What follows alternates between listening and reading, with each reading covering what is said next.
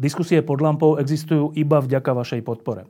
Ak považujete program pod lampou za zmysluplný, pomôže nám už 1 euro za diskusiu.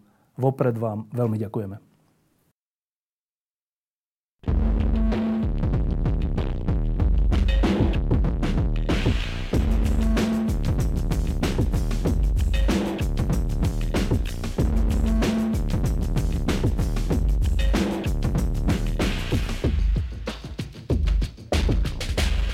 Je eh, začiatok mája a pred dvoma mesiacmi, začiatkom marca, eh, sme tu sedeli s človekom, ktorý sa vyzná v epidémiách, a to nie len tých takých lokálnych na Slovensku, ale aj v tých celosvetových. A on nám vtedy, ktorí sme boli všetci troška prekvapení a troška aj vystrašení z toho, čo sa deje na celom svete v súvislosti s koronavírusom, povedal, že je to normálna vec, také veci sú a budú, prídu a odídu a niekedy začiatkom mája bude už troška kľud.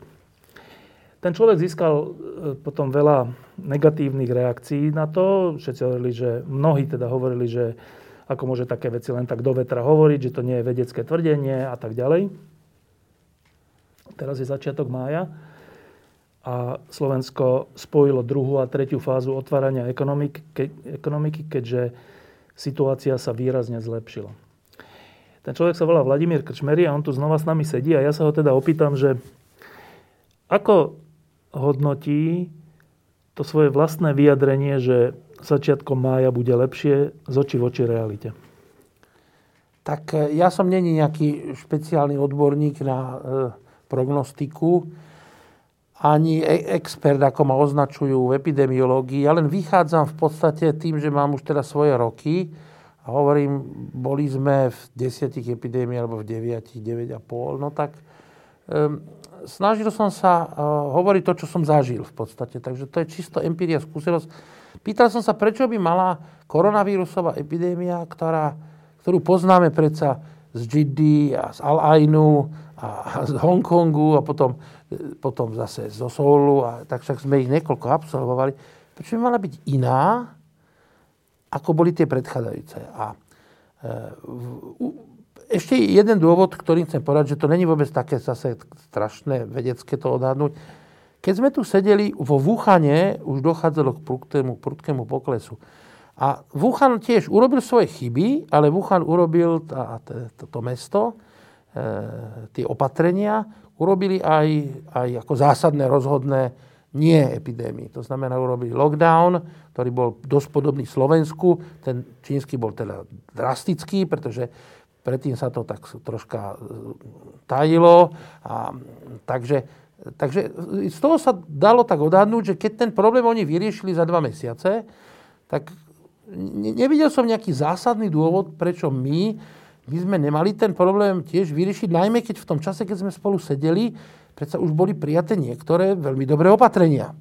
Áno, a tá nová vláda, ktorá prišla, tiež prijala štyri kľúčové vynikajúce opatrenia, ktoré boli zmysluplné a mm, ako iste, že môže sa stať teraz, že urobíme nejaké chyby a že príde druhá vlna a že budeme mať problémy, ale myslím si, že tá prvá vlna v zásade je za nami a keď sa budeme rozumne chovať ako dospelí ľudia, používať teraz zdravý rozum a mať, ako ja hovorím, koaličných partnerov na najvyšších miestach, tak vtedy si viem predstaviť, že tá druhá vlna bude len taká vlnka, e, po ktorej bude nejaký čas samozrejme kľud. Ja som ale v žiadnom prípade nepovedal, že neprídu ďalšie epidémie alebo pandémie, to je normálne, tak sme ich prežili 10, ja som aj spomínal. Ľudstvo prežilo poučilo sa, z mnohých sa nepoučilo, ale prežilo a vo všetkých si poradilo. Vo väčšine sme získali vakcínu, v mnohých sme získali lieky. Prakticky my teraz nemáme e, žiadne, e, žiadne, žiadnu špeciálnu diagnózu, voči ktorej by sme nemali alebo vakcínu, alebo lieky. Takže ne, nebolo to tak, tak, tak ťažké v podstate to no, ohľadne. Za tie dva mesiace sme sa tu na Slovensku, ale za posledné 4-5 mesiacov aj na celom svete všeličo naučili a všeličo aj nenaučili, tak e, prejdem k tomu, čo sme sa najprv naučili. Ty si hneď na začiatku hovoril, že, a to bolo také pre mnohých aj prekvapujúce, že kľúčové je zatvoriť letiska. To si hovoril úplne na začiatku, keď ešte sa o tom nevedelo a tak všetci sme tápali, aj vedci tápali, všetci tápali. E, prečo si vtedy na začiatku hovoril o letiskách? Tak ja som nemal nikdy síce peťku z geografie, ale vieme, že Európska únia a Čína nemá spoločnú hranicu. Nechcem žartom hovoriť, že dosiaľ. Hej. A takisto Čína nemá spoločnú hranicu so Spojenými štátmi. To znamená, že naprosto bolo jasné, že tá choroba sa musí preniesť letecky. E, pretože ten vírus neprežije námornú dopravu. Sú epidémie, ktoré išli námorne, napríklad chikungunya z, z Reunionu do Singapuru. Ale aby som podrobnosti nehovoril, bolo na slnko jasnejšie, že prílet tejto choroby bol letecký, vieme aj, ktoré lietadla to boli, vieme, že ešte 3 dní po, po uzavretí Wuhanu lietali stroje eh, Air France China Southern do troch destinácií v každom sedeli nie v nejakej chudobnej natlačenej triede, ale v bizniske infikovaní ľudia. Znamená, tá choroba bola zavlečená leteckým spôsobom. Není to prvý prípad.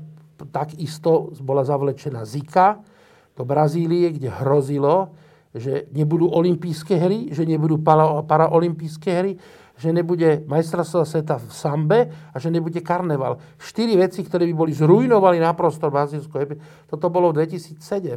To znamená, ja zase len som extrapoloval z toho, čo som v živote zažil a videl. E, môžem vám povedať, takisto ďalšia strašná epidémia na ostrove Reunion bola privlečená lietadlom, ktorý bol honeymoon. Tam leteli cestujúci na svadobné cesty. Čiže zase ja som chcem povedať, že vôbec není ťažké odhadnúť, ako sa tá epidémia dostane, ako sa bude šíriť. Aj teraz, keď sledujeme režim, jak sa rozlietavajú postupne tie letiská, tak vieme sa pripraviť aj na také rozličné scenáre. Takže áno, letecká doprava, pretože globalizácia, pretože e, lieta 4 miliardy e, ľudí každý rok, a že prakticky sa lieta všade, je úplne normálny, prirodzený priateľ každej epidémie a nepriateľ každého epidemiologa. No a ty si e, v tejto téme pokračoval vlastne až do posledných dní, lebo nedávno pred pár dňami si nám do týždňa napísal taký text varovný, že mám zlú správu. A ten text bol o tom, že e, niektoré e, letiska, respektíve letecké spoločnosti, napríklad z Veľkej Británie, možno otvoria lety do Budapešti a do Viedne a ty si napísal, že to bude strašné riziko. Tak ako to dopadlo? Tak e, za tento týždeň ja to teraz sledujem stále s napätím a s obavou a s veľkou pokorou. E, nesledujem ani tak tie počty letov, ktoré ako dramaticky narastajú. Najmä Pražské letisko a Budapešťanské letisko zvyšuje tie počty dramaticky. E, nechcem povedať, že či sú za tým peniaze alebo iné záujmy, ale skôr ma veľmi znepokojí, že okrem tej Veľkej Británie tam príbuda veľký počet strojov, ktoré sa dá či už z Ruskej federácie, alebo z Bieloruska, alebo z iných krajín, ktoré momentálne, však to, tí ľudia za to nemôžu, ale momentálne sú z hľadiska epidémie vysoko problémové. Na druhej strane e, som rád, že viedenské letisko zaviedlo také postupné rozlietavanie a pomerne tvrdé opatrenia. Keď chcete sa načekovať na let Austrianu, poviem príklad z Istanbulu, buď musíte mať negatívny COVID test, alebo si ho musíte na letisku urobiť za 190 eur, alebo aj naopak. To znamená, Rakúsko tak ako e, malo na začiatku také pomerne pomalé ten príjmanie tých opatrení, tak teraz sa zdá, že to viedenské letisko si uvedomilo, že chce byť asi e, bežcom na dlhé trate. A, takže sa vrátim k dvom letiskám, ktoré sú blízko a považujem ich za vysoko problémové. To je letisko v Budapešti. A teraz ešte viac je pre mňa strašiakom letisko v Prahe kvôli tomu, že začíname mať kategóriu e, osôb, ktoré cez tú hranicu od minulého týždňa majú voľnejší režim. Samozrejme, Slovenska do Česka. Áno, áno.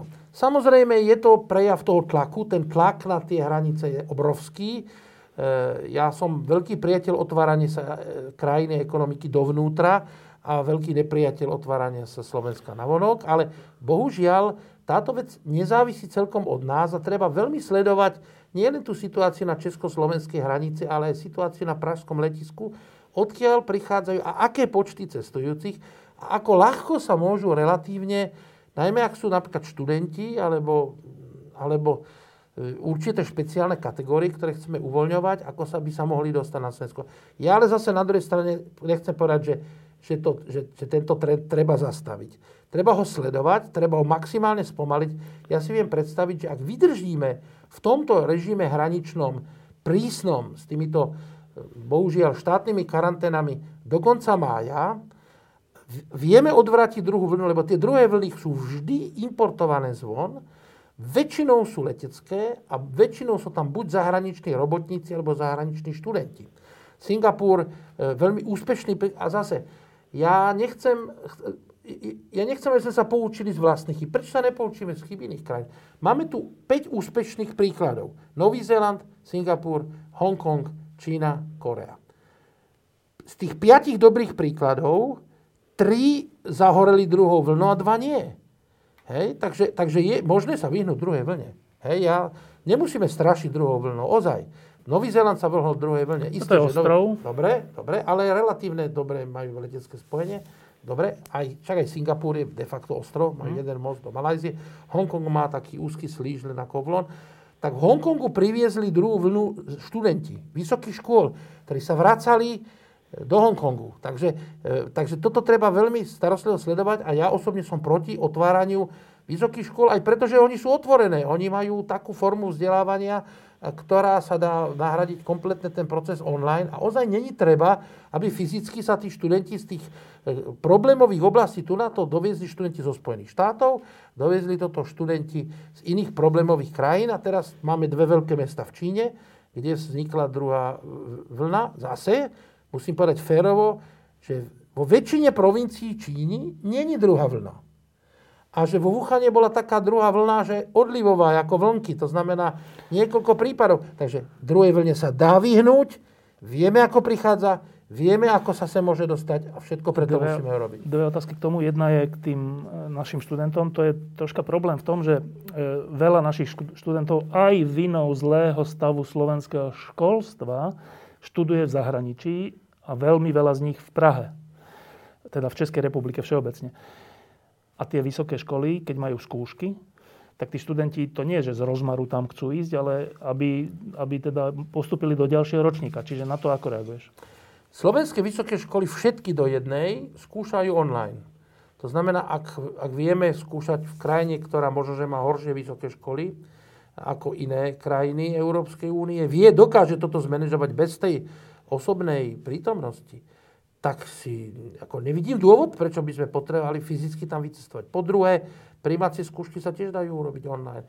Po ďalšie, ak mám záujem o slovenských študentov, no tak vytvorím taký časový rámec, aby sme im umožnili sa uchádzať teda o vysoké školy. To znamená, ja chcem povedať príklad. Ak ja raz na Slovensku mám záujem, aby som mal študentov z Kuwaitu, z Emirátov, z Malajzie, tak im tak vytvorím to príjmacie konanie, aby sa mohli fyzicky prísť. Hej?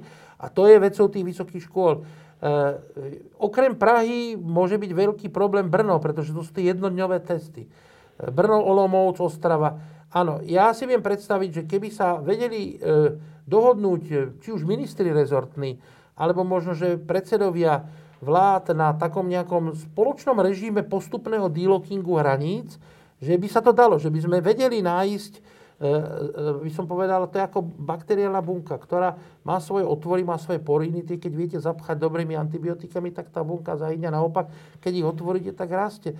Čiže to je otázka dialógu. Možno, že dialóg e, ministrov rezortných a dialóg niektorých členov vlády by vedel vytvoriť také podmienky a také posuny v tých termínoch, že by sme vedeli vydržať, lebo znova hovorím, tie druhé vlny sú ja si neviem predstaviť druhú vlnu v decembri. Ak v decembri bude problém, to bude nová epidémia, nebude žiadna druhá vlna. Proste tie druhé vlny prichádzajú týždeň, dva, tri, najviac mesiac. Takže ak vydržíme ešte dva, tri týždne, možno mesiac, budeme, budeme ďal, naďalej úspešnou krajinou. Druhá otázka s tým spojená je, e, teraz aj vinou toho, že sme boli všetci zamknutí a veľa sme pozerali asi aj správy a v tomto zmysle aj správy Českej televízie a ČT24, tak sme spoznali, kto je pán Primula a kto sú všelijakí českí profesori a všelijakí ľudia, ktorí sa týmto problémom venujú dlhodobo. A teda nepredpokladám, že títo ľudia v Česku, ale aj v Maďarsku a v Rakúsku sú takí, že oni kľudne otvoria letiska pre najproblematickejších, cestujúcich z najproblematickejších krajín, lebo však tým ľuďom ide o to, aby v Česku nebola druhá, tretia, piata vlna a v Rakúsku a v Maďarsku. Čiže um, ne, to, tam mi jedna vec nie je jasná, že ak z nášho hľadiska sa zdá čudné, že Pražské letisko niečo otvára viac, no ale tam v tej Prahe sedia v tej vláde a v tých všelijakých krízových štáboch ľudia, ktorí takto uvažujú, tak nepredpokladám, že oni chcú, aby v Česku to vypuklo veľmi. Samozrejme. To, je, to si myslím aj ja. Ide o to, nakoľko je tá špecifická hmotnosť v úvodzovkách, tá sila, tá váha týchto odborníkov e, dostatočný proti argumentom pre veľký finančný tlak leteckých spoločností, ktoré v súčasnosti majú neuveriteľne lacný benzín hej, a majú za sebou jedno veľmi zlé obdobie v trvaní asi 6 týždňov, kedy sa Dobre, ale nelietalo. Že... Čiže ten tlak... A to sa mi tiež ale nezdá, lebo... Ten, ten tlak je taký, že sa veľmi ťažko dá udržať. Dobre, ten tlak sa... môže existovať, ale však to by bolo strašne krátkodobé, lebo keby tá vlna znova vypukla, tak znova sa to letisko zavrie a nemajú z toho nič ani tie letecké spoločnosti. Áno, toto je tak, že logická úvaha, lenže pri epidémie preto vznikajú, že že tie vlády a tí jednotliví zodpovední neuvažujú logicky. Keby všetci uvažovali logicky, my nemáme s koronavírusom žiaden problém. Znamená, každý logicky uvažujúci dispečer odkloní let, ktorý ide do Paríža z Wuhanu, ktorom má podozrenie, že sú problémoví pasažieri. Sa to tak nestalo. Každý, no ale teraz, keď ta... máme tú skúsenosť. No áno, teraz áno. Teraz e, dobre, sme sa poučili. Ja si týchto kolegov ich poznám, vážim si ich. E, určite, keby mohli, tak by tieto veci akože nejakým spôsobom rázatne riešili, ale chcem povedať, že diktát peňazí, e, diktát podnikania e, a teda tá túžba po rovnováhe ekonomiky a zdravotníctva je, je ťažká. Viete, prichádzajú ťažké otázky. Príde otázka, no dobre, no zabraníme 20-30 pasažierom, ale zničíte nám leteckú spoločnosť E, e, zabraníme 100 nakazeným, ale zastavíte prevádzku letiska, ktoré sa nebude dať rozbehnúť. E, zabrátite 300 chorým alebo, alebo 20 zosnulým a, a, a pritom to, to, to, ten turistický ruch v tej Prahe je závislý aj od fungovania letiska. Takže toto je, samozrejme, tá váha tých jednotlivých argumentov, argumenty sú dobré.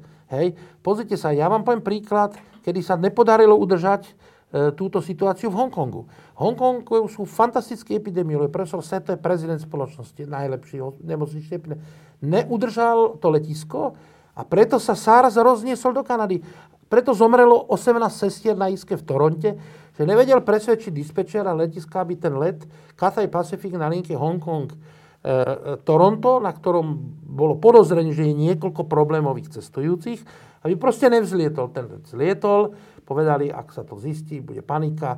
To znamená, aj tie informácie, ktoré sa dostávajú na vonok, e, klasický príklad máte, vláda, tá vláda e, v Číne dlho rozmýšľala, čo z toho zverejní, až tak dlho, že až potom museli e, urobiť jedno drastické opatrenie a urobili ho správne a Čína nám môže byť príkladom v tých opatreniach. Samozrejme, v čom by nám nemusela byť tým príkladom je, a to je vzdielanie tých informácií. Zase na druhej strane, ak chcem byť férový, musím si Čínu zastať pred útokmi amerického prezidenta, ktorý tvrdí, že e, neinformovalo sa VHO. Tak to nie je pravda. E, to není môj názor, ale mám tu na Lancet, ktorý je najrenovovanejší medicínsky časopis, ktorý má Impact 71 a ten jasne odhalil tieto, tak nemôžem povedať, viete, verejnosti, že teda klamstva, ale musím povedať pri najmenej polopravdy, pretože presne uviedol, v ktorých dátumoch Čína informovala svoju kanceláriu VHO, ktorá informovala ústredňu VHO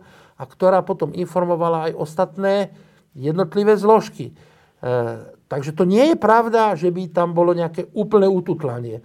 Je pravda, že tá krajina sa tým nechválila. Ale ani Tyrolsko sa nechválilo, že má epidémiu. Ani Severné Taliansko sa nechválilo. Nebolo toho, kto by bol odložil majstrovstvo sveta v biatlone, kde každý deň cestovalo 20 tisíc ľudí. E, shuttle bus, teda kývadlovou dopravou z Bergana do Milana. To znamená, veľakrát vidíte tie rizika, poznáte ich, ale nemáte do síl, aby ste presvedčili diktát peňazí, diktát financí. Nemali, nemali sme do síl, aby sme presvedčili, že keď je zákaz futbalových podujatí, že sa odohrali zápasy, kde bolo 50 tisíc divákov. E, nikto nemal toľko síl, aby vo Wuhane zakázal v čase narastajúcej epidémie recepciu, kde bolo 44 tisíc ľudí, pretože všetko bolo dohodnuté, objednané, predané, zabezpečené, dovolenky sú kúpené, zarezervované zisky, ohrozené, letecké spoločnosti krachujú. Takže to je taká tá váha. No. A tá váha je, je niekedy nezávisí od e, tých odborníkov, ale závisí od konštelácie. Viete, aj, aj politici, my veľakrát im teda kladieme za zle, že rozhodli zle. Len e, ide o to, že aké informácie v tej chvíli mali, keď tak rozhodovali. A no. do, toho, do toho nikto nevidí, aké um, informácie mali a aké chceli mať. Teraz budem chvíľočku iba polemizovať s tým, čo si povedal. Že už druhýkrát si použil slovo, že diktát peňazí. A e, ja vidím peniaze a ekonomiku ako pozitívnu vec, nie ako niečo, čo nám robí zle. Lebo z tých peňazí, z tej, z tej produktivity, z toho, že sa nie, nejakej ekonomike darí, je potom financovaná veda, je financované e, školstvo, zdravotníctvo, všetko a máme tie vakcíny a máme všeličo a máme dlhší vek e, dožitia a všetko možné. Čiže mne sa nezdá, že to je tak, že na jednej strane je diktát peňazí a na druhej strane sú dobrí epidemiológovia, ktorí hovoria, že neotvárajme nič a tak. Že aj tí sú dobrí, aj tí sú dobrí a treba nájsť nejaký kompromis medzi tým. Že prečo používaš slovo diktát peňazí? E, používam slovo diktát peňazí preto, že sú chvíle cez rok, alebo sú chvíle v našom živote, kde sa peniaze stávajú nepriateľom. Vo väčšinou e, prípade sa dajú peniaze použiť ako spolupracovník, priateľ, nástroj na financovanie školstva, zdravotníctva. Áno, je to dobrý sluha. To je tak ako s ohňom. Chceme, aby peniaze neboli náš diktát, ale aby boli náš spolupracovník, priateľ, sluha, no. tzv. koaličný partner. Teraz sú chvíle v živote človeka, keď sa nám toto vymkne z rúk a vznikne požiar. Chceme, aby ich bolo minimálne. Ja si myslím, že každá epidémia, keď sa ozaj ide tak do detajlov, tak sa zistí, že z času na čas tento pozitívny benefit e, financovania, alebo však Svetová zdravotnícká organizácia, Svetová banka financujú vakcíny na celom svete. No. Liečba HIV no. je cez Svetovú banku a tá Svetová banka musí nejako presne tak Takže, takže táto logická tvoja úvaha e, funguje, by som povedal, 360 dní z 365. Ide o to, aby tých 5-6 dní sa nám nevymklo. Aby sa... v tých rozhodujúcich chvíľach e, zvíťazil, keď, keď je ten konflikt, aby sme, aby sme ktorí to udržali v takej... Lebo to isté by sa dalo povedať potom naopak, že tak potom 360 dní sú zase správni epidemiológovia, ale 5 dní hrozí, že bude diktát epidemiológov a zničíme ekonomiku, nie? To, to sa dá povedať ano, aj z druhej strany. Áno, samozrejme. Však ja som e, priateľ tomu, že sa, netre, že sa treba vyhýbať týmto kontrastom a konfliktom. Pán kardinál Korec, keď som sa raz pýtal, že či e, by sme mali ísť cestou A v určitej veci, ktorá sa týkala, netýkala sa epidémie. Alebo cestou B, on mi hovoril, že veľa ľudí sa pýta, že či je správnejšie A alebo B, ale snažme sa, tak ako si je ty naznačil, e, riadiť e, to naše okolie tak, že A aj B, alebo dokonca aj stratégiu A aj B aj C. To znamená, ja si viem predstaviť e, túto harmóniu, že aj zostanú zisky leteckých spoločností, aj budeme mať turistický ruch, aj budú hotely otvorené, aj bude ekonomika fungovať. Pokiaľ sa nám podarí minimalizovať ten počet tých 5-6 dní do roka, kedy teda to hrozí taký ten, ten, ten omyl, alebo, alebo taký, by som povedal, ten, nechcem povedať, že diktát, alebo tá, tá zmena tých priorít, hej? V súvislosti s, iba jeden taký, taký fórik, že v súvislosti s kardinálom Korcom s tým úplne súhlasím, že nie je to tak, že A alebo B a nič iné. Niekedy je to aj A, aj B, aj C, ale nemalo by to byť H, Z, D, S potom spolu. No, dobre. Um, teraz poďme k tomu, čo sme sa ešte teda naučili. Teda naučili sme sa, že letiskanie, že letiska sú strašne dôležité v tomto. E, naučili sme sa, že je strašne dôležité rýchla reakcia to čítam zo všetkých tvojich článkov aj ďalších ľudí, že strašne dôležité je rýchla reakcia v tomto zmysle.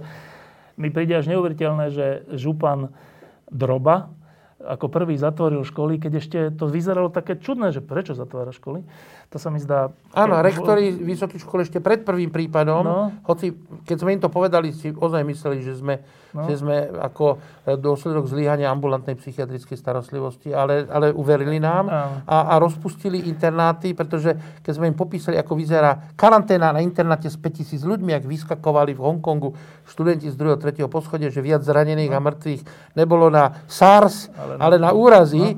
Takže áno, Slovensko bolo prvé v Európskej únii, ktoré nie, že zavrelo letisko, ale zavrelo internáty. Dobre, e, a zavrelo školy a všeličo.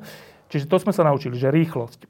No dobre, ale teraz už, e, teraz už e, rýchlosť nehrá rolu, lebo už sme to urobili, ale okrem teda letísk a rýchlych opatrení školy, hromadné podujatia a všeličo ďalšie, čo sme sa ešte také dôležité za tie dva mesiace naučili? Ja si myslím, že sme sa naučili z wuchanského príkladu, to není žiadna hamba učiť sa z Číny od druhých. Chýba aj keď sa učíme na vlastných chybách a na druhých sme sa poučili, že sa dá urobiť teda lockdown taký, ktorý je akceptovateľný pre spoločnosť. Čiže postupne sme zatvárali jednotlivé procesy, ktoré sú epidemiologicky závažné. Hej?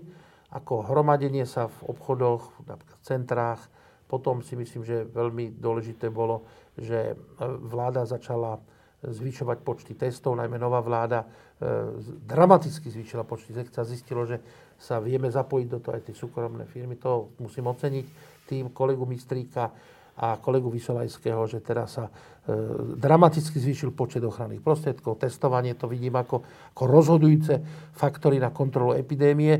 A ďalšia vec, že začali sme sa zaujímať o tie komunity, ktoré môžu byť problémové. Znamená, ja som dostal na starosti bezdomovcov, urobili sme v Bratislavi taký Life Island, mesto urobilo také karanténne stredisko a Vincentíni sa postarali o tých najzraniteľnejších, my sme urobili Life Island pre tých starých, to boli tí bezdomovci, ale o mnoho väčšiu prácu robili silové zložky, tým musím ozaj poďakovať, povedať, že tí, tí, tí výrazne pomohli, pretože oni robili veľmi nepopulárne opatrenia. A toto chcem vyzdvihnúť, že to sú tie karanténne opatrenia. Znamená, zavreli sme hranicu, to tempo bolo také, že najprv bol len obmedzený pohyb, potom bol kompletný log a potom bola nútená karanténa, veľmi nepríjemné opatrenie, ktoré sa ale, sme sa zase naučili od Číňanov a fungovalo. A keď to raz funguje v iných krajinách, tak chcem povedať, že to nútenou karanténou, ktorá je veľmi bolestná, sa zachytilo okolo 300 prípadov. Ešte aj predvčerom e, z tých 8 prípadov 6 e, bolo z tejto nútenej karantény. A ja chcem povedať, že pokiaľ by sme ešte udržali toto opatrenie, ešte, ešte možno, že e, Dva týždne? Áno, to znamená nie na veky, nie in secula seculorum, ale, ale určitý čas, že nám to výrazne pomôže odvrátiť druhú vlnu.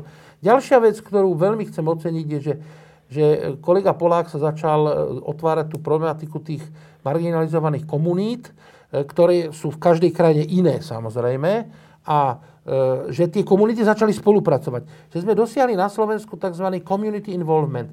To je prvý predpoklad víťazstva nad epidémiou, že máte silný, silné zavzatie tej komunity. To znamená, podarilo sa nám aj vďaka médií, aj vďaka politikom, či už tým predchádzajúcim alebo súčasným, získať spoločnosť na uvedomelú spoluprácu. Nie na slepé poslúchanie, ale na uvedomelú spoluprácu.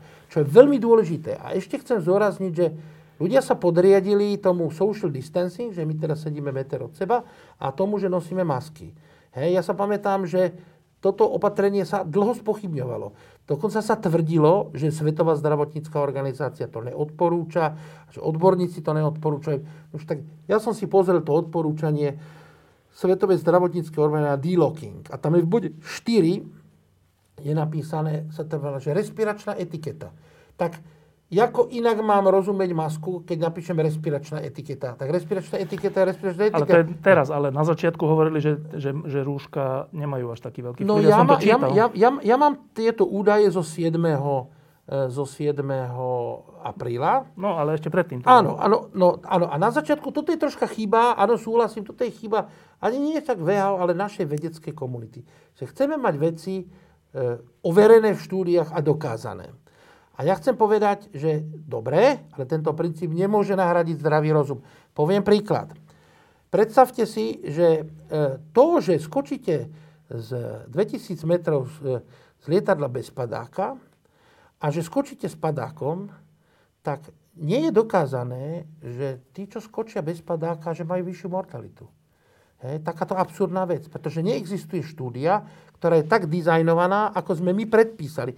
My sme predpísali, že to musí byť randomizovaná, dvojito slepa, multicentrická štúdia, kde máte jedno rameno, ktorý skáču bez padáka, druhé rameno, ktoré skáče s padákom a na potom urobíte štatistiku a poviete, v tej prvej skupine bolo mŕtvych štatisticky viac ako v tej druhej. Lebo zdravý rozum nám hovorí, že poprvé taká štúdia neetická a po druhé dopredu vieme výsledok štúdie. A nemôžeme robiť, viete, ak vieme, že ide o respiračnú infekciu, tak nebudeme odporúčať ľuďom rukavice. Tým odporúčaním, prišla cholera. Dobre, Takže ale, to je, ale čo sa e, týka tých rúšok, to je taká veľmi dôležitá vec, ktorá za tie dva mesiace sa úplne že rapídne zmenila od nenosenia do úplného nosenia. Tak keď si tu sedel pred tými dvoma mesiacmi, tak aj ty si vtedy nebol úplný zástanca, že stále mať rúška, aspoň tak si to pamätám. E, veď sme tu hovorili o tom, že tá, to, to rúško nezabráni aby si sa ty nakazil, iba zabraní tomu, že keď ty kýchneš alebo niečo, tak menej na menšiu vzdialenosť to vykýchneš prípadný ten, e, ten vírus alebo tak, že aj ty si, ne, aspoň tak si to pamätám, zle si to pamätám, že aj ty si bol taký, že tie rúška zase nemá byť, že dogma. Ja si myslím, že rúška má človek nosiť vtedy, keď zdravý rozum nám velí, že sa máme my chrániť, alebo chránime druhých. To znamená, Čiže keď mám doma horúčku, sám, alebo niečo. Áno, keď som doma sám, byť, alebo som s osobami, ktorých poznám, sú zdraví, mojou rodinou, tak predsa není nevyhnutné, aby sme doma takisto, keď som, keď šoferujem, hej, a nemám okolo seba neznámych ľudí, tak, no. čiže, čiže treba zapojiť do toho zdravý rozum. Ja dokonca si viem predstaviť, že my e, to nosenie rúšok, keď skončí epidémia, vyhradíme, ako, ako nebudeme sa ich, ja som proti tomu, aby sme sa ich zriekli, ale vyhradíme ich na špecifické situácie. Napríklad taká situácia môže byť prí, príchod ďalšej chrípkovej epidémie, ktorá prichádza každý rok. Dobre. Ďalej, keď si sadnem do autobusu, v ktorom je 30 neznámych ľudí. Dobre. Keď idem do vlaku, ktorý je piatok preplnený študentami a budem 4 hodiny sedieť s neznámymi ľuďmi sa tlačiť sa. Alebo keď idem a sedem si do čakárne, kde sedí 10-15 ľudí, ktorí sú neznámi, 500 kašle, to je úplne normálne, že majú rúška. Sú krajiny, ktoré si túto tzv. respiračnú etiketu alebo rúška zaviedli ako pánem nostrum quotidianum, ako chlieb náš každodenný. To je Tajván, to je Hongkong, to je Japonsko, to je Singapur. Ale nie, že by ich nosili stále, ale v takýchto nie, situáciách. Nie, oni, oni proste, keď idú do vlaku, majú rúška.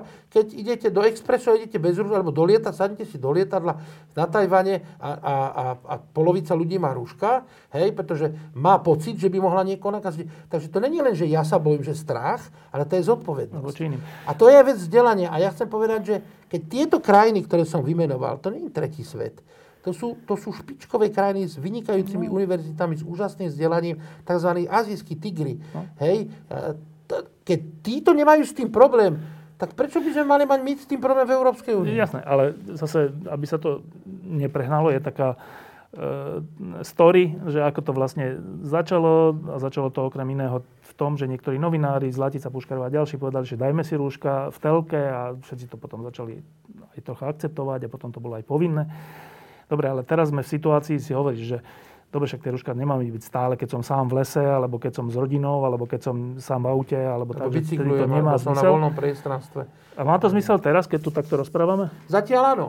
My zatiaľ nemáme epidémiu uzavretú. Ďalšia vec je, že ja e, vyšetrujem množstvo pacientov, z ktorých vôbec neviem, kto odkiaľ prišiel a nemôžem predvídať, že či sú alebo nie sú nakazení. Takisto nemám predstavu, či tvoji hostia včera neprišli práve z Anglicka, alebo či si dneska ráno neraniekoval so sovietským veľvyslancom. To znamená, že momentálne je to na programe dňa, aby sme to dodržiavali. Chcem ale povedať, že situácia sa vyvíja. Tak ako na začiatku sme neboli si celkom istí, to je v poriadku. To je práve to, čo ja potrebujem, aby sme mali. My musíme mať pokoru pred každou epidémiou. My síce môžeme predvídať, že ako by to mohlo skončiť, ale nemôžeme to povedať radikálne. To znamená, pokora znamená, že musíme v medicíne prijať, že nie všetko vieme predvídať, nie všetko vieme vakcinovať, nie všetko vieme liečiť, nie všetko vieme riešiť, e, nevieme každého zachrániť, nevieme predlžiť ľudský život o toľko, koľko by si. A pokiaľ my vychovávame našu populáciu inak, to znamená, že ich presviečame, že medicína teda je, je všemohúca, je omnipotens, medicína omnipotens, tak ich učíme zle. A preto ten vývoj tých názorov pán profesor Blaho, rektor Trnavskej univerzity, povedal na kolegiu raz jednu vetu, keď sme mu povedali, že vy ste hovorili minule inak a teraz hovoríte inak. On hovorí len blázon, nemení svoje názory. To znamená, áno, ak nám pribúda evidence, to znamená, že vtedy, áno, vtedy môžeme meniť a to není žiadna hamba. Dobre. To znamená, to je tá pokora, že povedať si, áno, toto sme vtedy nevedeli, nemali sme to presne ujasnené, ale vrátim sa ešte raz k tomu príbehu s tým padákom. Tak ako není možné urobiť Taký test? štúdiu taký test, že, ve, že vedecky vieme dokázať, tak ja, ja si myslím, že ne, neexistuje nikto z nás, kto by zapochyboval, že keď skočíte z lietadla bez padáku, že tá smrť je tak istá z dvoch kilometrov, že toto ne, Netreba skúmať. netreba, netreba toto overovať. Znamená, ak máme epidémiu, ktorá je spôsobená, res, prenos je respiračný, to znamená, že to je to, čo VHO by respiračnej etike. Keď, sme mali, keď príde cholera, čo verím, že nepríde, tak, tak si dáme všetci rukavice, budeme si vodu prevárať. Keď príde salmonela, tak, tak e, budeme si všetky vajíčka trikrát toľko variť. Keď príde tuberkulóza, tak zase si dáme ako rúška. Proste zdravý sedliacký rozum je to, čo sa mi ako páči na mnohých ľuďoch tu na Slovensku, že mnohí píšu maily aj rady, ktoré vy, vyplývajú z takého zdravého sedliackého rozumu a z toho, že teda uznávajú aj nejaké teda iné zásady ako všemohúcnosť medicíny a najmä, že sa spoliehajú, ako to hovorím, na takých tých silnejších a múdrejších koaličných partnerov Dobre, tam tak, hore. dobre, tak ak hovoríš, že teraz, to, že tu teraz sedíme obidvaja s rúškami, hoci ja som so žiadnym sovietským veľvyslancom našťastie nerenekoval, uh, už taký ani Hoci neexistuje. to ale nemôžem ja vedieť. Už taký ani neexistuje, ale našťastie tiež. Ale uh, uh, ak teda to má zmysel, že teraz máme rúška, lebo sme dvaja, ale uh, sú v televízii, kde sú dôležité správy a niečo, keď je tam ten redaktor sám, ten moderátor, na čo má rúško? V poriadku, to je, to je vec, e, ktorá myslím si, že je, je v pohode. Že keď som sám v priestore, kde nemôžem iných nakaziť, tak e, tam... Všetci tam sú ďalej ako dva metre. Ako s tým by som nemal problém, samozrejme. No, lebo to ja potom není, je to na úkor zrozumiteľnosti všetkého. Hej, s tým. Ale ja som sa ťa nechcel dotknúť kvôli tomu sovietskému veľvyslancovi. Nie, však to ja Ja som len chcel povedať, že ja nemôžem vidieť, s kým e, môj partner, No s to je ktorým diskutujem, alebo môj priateľ, alebo môj kolega dneska bol. A ani on to nemôže vedieť. To znamená, že áno, máme takých e, nezodpovedných šíriteľov, ale máme to šírenie aj preto, že ľudia, keď sa stretnú, tak sa obyčajne opýtajú, že ako sa máš, alebo že ako ti môžem pomôcť, alebo e, máme dneska pekný deň, ale veľmi málo sa ľudia rozprávajú, čo možno je taká výzva do budúcnosti, že e, aj o takom zdravotnom stave svojom, aj svojho okolia. Hej? A to je nielen pri koronavíruse dôležité. Ja by som povedal taký iný príklad. To je HIV. To, že sme povedali a tabuizovali sme ľudia, aby sa nerozprávali o HIV, hej, tak tým sa tá choroba tak rozšírila, že tá epidémia zachvatila 40 miliónov ľudí. My máme v koronavíruse zachytených 3, 4, 5 miliónov, ale HIV máme nakazených medzi 40 a 50 miliónov, ktorých vieme. Takže ja chcem povedať, že, že troška výzva poučiť nás je, tak môže byť, že tak viac sa môžeme zaujímať o to naše zdravie a viac o tom hovoriť. No, um, čo sme sa ďalšie naučili, je, že, a to je úplne zvláštna vec, ale je to fakt, že na Slovensku, podobne ako s tým HIV, je neproporčne málo e, nakazených a už vôbec tých, naj, tých ťažkých prípadov. Že neproporčne málo. A e, dobre, niektorí hovoria, že to je vďaka týmto opatreniam, ale však to, tie opatrenia v zásade potom majú aj iné krajiny podobné, ale ten, je to neproporčné. Dobre, tak teraz, teraz, Tak je, tu, je zaujímavé, teraz je tu priestor na mystiku. Áno, áno. Že niektorí hovoria, aj ty si to minule už spomenul, že, že um, niekto, keď e, lieta nad Slovenskom s modlitbou k Pane Márii, alebo neviem už, čo si to hovoril, takže to môže pomôcť pre niektorých. Uh, však napokon niektorý biskup, tuším, to aj robí. Uh, na to je samozrejme otázka, že dobre, ale v iných krajinách, čo sú menej veriaci ľudia, alebo jasné. Ale keď, dobre, neodliadnime od tohto aspektu, ale na prvú, že čo ty povieš na to, že ako je možné, že Slovensku, špeciálne Slovensku, dokonca viac ako Polsku a Maďarsku, a, e, sa ten vírus čo vyhýba? To je jedno z tajomstiev, ktoré e, neviem pochopiť. Ja som z okolností včera takúto istú otázku dostal od mojej manželky, že teda vlastne, ako je možné, že tá mortalita v niektorých krajinách je 15% a u nás je, e, u nás je 3%, 2%, 1%, momentálne myslím, že 0,3 dokonca, e, sa to pohybuje v takýchto no. nízkych počtoch. Áno, to je opäť niečo, čo sa spokoro skláňame, že e, nevieme, nerozumieme, nechápeme. Sú dve vysvetlenia, jedno racionálne, jedno iracionálne. To, čo som minulé hovoril s tou kvapkou krvi, áno, to je niečo, čo e, je moja súkromná vec a moja súkromná viera, samozrejme, ale chcem povedať, že ja som v živote zažil veľa prípadov, ktoré hraničili so zázrakom. E, nechcem to tu na rozoberať, aby som teda nevyzeral ako, že skutočne som klerikál. Ale e, sú veci v medicíne, ktoré nevieme vysvetliť, pochopiť, toto je jedna z nich, toto je jedno z tajomstiev. Pretože tie zdravotné systémy v západnej Európe v úvodzovkách, v bohatých krajinách Európskej únie sú podstatne lepšie pripravené ako, ako my. A, a sú tam, to vzdelanie tých lekárov určite není horšie ako našich. A dostupnosť tých liekov je ďaleko väčšia ako u nás a napriek tomu tá mortalita je desivo vyššia. Niektoré krajiny, znova opakujem, tam je, tam je obrovský rozdiel. Anglicko, Francúzsko, Španielsko, Taliansko majú okolo 15% To je viac, ako 2003 SARS, o ktorom sme si mysleli, že je úplne katastrofa. Hongkong, tam zomrelo asi 10% ľudí. Prvý týždeň zomreli všetci. A teraz ozaj tu nám máme jeden prípad, ktorý nevieme vysvetliť. Tak, tak ja poviem tú racionálnu časť, neviem hovoriť tú, tú iracionálnu a poviem možno, že krátko aj filozoficky. Tá racionálna časť je v tom, že ak máte nízky počet nakazených, ak nemáte preplnené a zaplnené nemocnice a systém preťažený, tak máte viac času sa tým pacientom venovať. To je jeden z dôvodov, prečo tá mortalita je teda násobne nižšia. Keď máte systém preťažený obrovskou explóziou epidémie, tak vtedy nemáte času robiť len nič, len vlastne príjmať a prepušťať a pochovávať. Ale tu na tým, že ten počet bol taký, ako je, tak toto je jeden z racionálnych vysvetlení. Ďalšie racionálne vysvetlenie, alebo filozofické je, že e, e, nemáme až tak veľmi e, populáciu vekovo, nechcem povedať, že prestarlú, ale vekovo tak blízku tomu priemernu veku života Európskej únie. To, to sa teraz nám javí troška ako výhoda, ale Severné Taliansko e, a mnohé iné oblasti Európy majú priemerný vek E, u mužov 80 rokov a u žien 85 rokov. Švedsko, Švedsko ešte viac, áno. Premený vek pri narodení, hej. A u nás je to o tých 5-6 rokov menej. A ja poviem, paradoxne sú krajiny, kde to je ešte menej, kde majú ešte nižšiu mortalitu. Tak možno aj toto je dôvod. A teda je tam potom ten filozofický, že ja som zvyknutý, že či už pán Boh to nazveme, alebo príroda, alebo osud. Nikdy nenadeli človeku väčšiu skúšku, ako ju vie zniesť. Ja hovorím, že to je pán Boh, ale prosím, keďže Ehm, máme vedľa nás spolubratov, ktorí sú bez význania, tak povieme, že príroda. Berem, je to, je to to isté. Z hľadiska logiky a každý to len nazývame inak. A teraz ehm, vám, keďže, keďže si myslím, že Slovensko by neznieslo väčšiu skúšku, ako ju dostalo, tak myslím, že toto môže byť jeden z dôvodov. Ja viem, že tento argument sa mnohým nebude páčiť, že budeme viac hľadať tie racionálne argumenty, tie logické, tie medicínske, tie epidemiologické.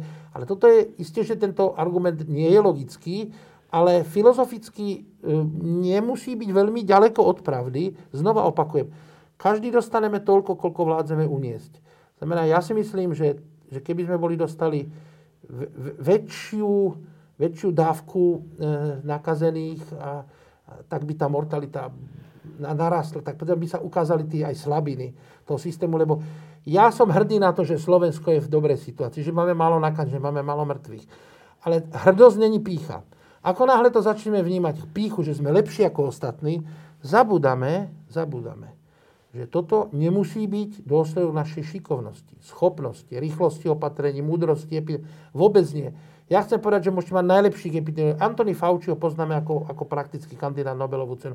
Nebol schopný u Donalda Trumpa presadiť jediné opatrenie, pretože proste počúvali iných poradcov. To znamená, tu naša šikovnosť, schopnosť a, a osvietenosť aj najlepších epidemiologov, ktorých máme v tom týme, ja som s nich úplne ozaj posledný, nie je dostatočný dôvod na to, aby sme túto vec vysvetlili a Ehm, chcem povedať, že, som, e, že, že teda je rozdiel, je teda pícha a je rozdielnosť. Takže ja sa chcem vrátiť, aby sme neboli pyšní na, to, na tieto naše výsledky, pretože to môže byť ozaj preto, že ten systém, či už zdravotný, či už stav nášho národa uvažovania, alebo, alebo ekonomika by toto nezvládli. Dobre, e, to je, to, na to sa teraz je množstvo otázok, ale nebudem ich klásť, ale e, teraz som v hlave iba rozmýšľal, že povedzme také Španielsko, ktoré má koľko obyvateľov? 40 miliónov, 50 miliónov, neviem. E, má okolo 20 tisíc obetí, alebo viac trocha. Skoro 30 tisíc. 30 tisíc, dobre, tak je to povedzme, že 10 krát, my by sme mali mať v porovnaní 10 krát menej, čiže mali by sme mať, že 2500. A, a máme 25. 25, čiže to je, to je koľkokrát? To je 100 krát menej čo stokrát? Áno, stokrát menej. He, he. Aj oproti Maďarsku, aj oproti Maďarsku. Aj oproti okolo... Česku máme 30, oveľa menej. He, he. Tak znova hovorím, v pokore sa treba skloniť. Nechcem, aby tento argument znel ako, že sme lepší. Lebo keď človek ozaj chce byť lepší, tak pícha, peklom dýcha. Hej, tak potom nás Dobre. ozaj môže situácia Dobre, ale chcem teda hla- nájsť ešte nejaký argument, že, že prečo by to tak teoreticky mohlo byť. Objavili sa informácie alebo úvahy, že by to mohlo byť kvôli tomu, že my sme ešte z komunizmu preočkovaný proti TBC. To nejako súvi? To, to je vedecký argument? Áno, je to jeden z argumentov. Je tam aj ďalší argument genetický. Čítal som úvahu pána doktora Maleca z Bystrice, ktorá akoby tak zapadla, ktorý ukázal e, imunogenetiku z občanov Severného Talianska ukázal, že prečo v dvoch provinciách je obrovská mortalita a v tých ostatných minimálna. Takže je tam viacero faktorov. Znova hovorím, že z tých desiatich faktorov je 9 vedeckých. Toto je jeden z nich. A čo to ale, ale ja čo... stále hovorím, že je tam aj ten filozofický faktor. Dobre, ale vráťme sa k tomu. V akom zmysle očkovaní proti TBC? Čo to Akékoľvek očkovanie e, vám, e, vám, pozitívne, e, vám pozitívne ovplyvne imunitu. A, očkovanie proti tuberkulóze stimuluje takú istú skupinu tých subpopulácií, alebo buniek, nechcem to nezrozumiteľne hovoriť, ktoré nás chránia aj proti niektorým vírusom. Nie len proti TBC. Áno, poviem príklad. Keď máte HIV, máte zrútený takú radu tých špecifických lymfocytov, ktoré vás e, nechránia len proti HIV, ale naopak, ktoré vás robia veľmi vnímavým proti TBC, herpesu, kandide a množstvo ďalších patogénov. Takže toto je celkom e, jedno z takých racionálnych vysvetlení. Ďalšie je tá imunogenetika, ďalšie je ten priemerný vek populácie. Ďalšie je, že keď nemáte zahatlený systém, viete, iné, keď vám príjmu na oddelenie denne ja tisíc pacientov, akože musíte novú nemocnicu to postaviť. Rozumiem, ale v Česku nemajú zahltený systém, ale majú 10 krát viac. Majú preťažený systém. Tak, majú v podstate, poďte sa, tí počty, tí počty nakazených sú tiež dôležité a tie no. nepriamo reflektujú na mortalitu. Tak v Českej republike, tá, tá Česká republika je, je ťažšie skúšaná. V podstate ťažšie skúšaná. Ale nemajú to preťažené tak, že by nemohli sa venovať pacientovi. Napriek tomu ich majú áno, 10 krát viac. Áno, áno. Tak znova hovorím, chcem povedať, že sú veci, ktoré nevieme vysvetliť, nevieme no. pochopiť. Ešte môže byť aj frekvencia chronických ochorení. Treba si pozrieť, že aká je percento chronických ochorení, ktoré zvyšuje mortalitu, ako je hypertenzia, ischemická choroba srdca, Cukrovka. diabetes e, a astma, a my fajčenie. Je možné, že ich máme Viete, menej? Sú, sú, roz, sú, sú, sú rozdiely. Ja chcem povedať, že sú rozdiely v rámci Slovenska.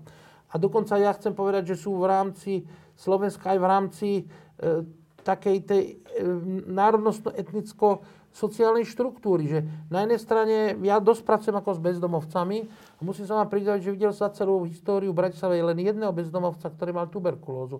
A preto vo všetkých publikáciách sa píše, že no. tuberkulóza je typická choroba pre no. bezdomovcov. Hej.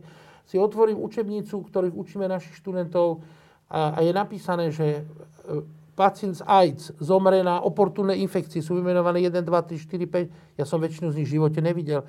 A pre, cez moje ruky prešlo ne, niekoľko sto pacientov z HIV. Hm. Takže treba sa v pokore skloniť a povedať. Sú veci, ktoré Neviem. nevieme. Neznamená, že ich nebudeme vedieť zajtra. To znamená, že toto je tzv. known unknown. Neviem. Pretože sú aj unknown unknowns.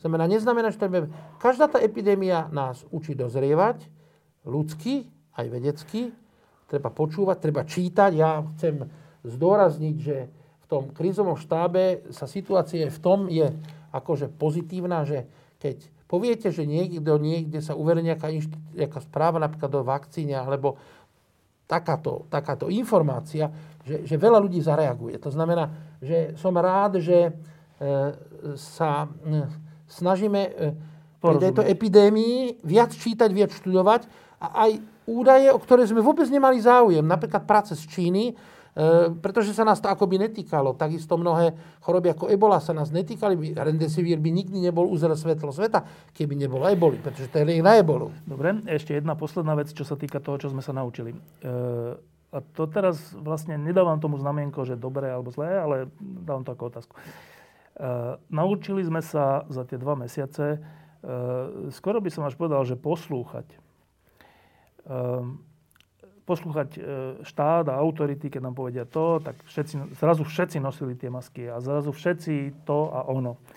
A nebolo veľa prípadov takých, že by ľudia e, veľmi evidentne niečo porušovali. Dobre, boli tie fotografie, že ľudia boli na lúkach a tak, ale keď ste sa lepšie, lepšie pozreli tie fotografie, tak často tie odstupy boli naozaj dostatočné. a tak. Keď som v prírode na lúke, tak no, to je A, a teraz pri, pri argumentácii, že prečo je na Slovensku tak málo e, nakazených a obetí, tak na začiatku sa hovorilo, že a troška aj posmešne z iných krajín, že, že no to je tak preto, lebo to sú ľudia z bývalého komunistického bloku, ktorí sú zvyknutí poslúchať a je ľahšie im e, niečo povedzme nariadiť. Typu noste rúška. Tak hrdí ľudia povedia, že tvár je dôležitá vec, je to, to som ja a ja sa, ja sa o tvár nedám okradnúť a čo rúška a proste je s tým problém. Poslušní ľudia povedia, rúško dobre, dajú si rúška a kľudne potlačia svoju identitu. A teraz to nehovorím, že to je zlé alebo dobré, ale ako fakt. Je to fakt, áno. A teraz, táto naša, neviem, e, je súčasťou toho riešenia to, že sme prehnane poslušní? Tak e, úroveň disciplíny má svoje historické korene, tak by som povedal.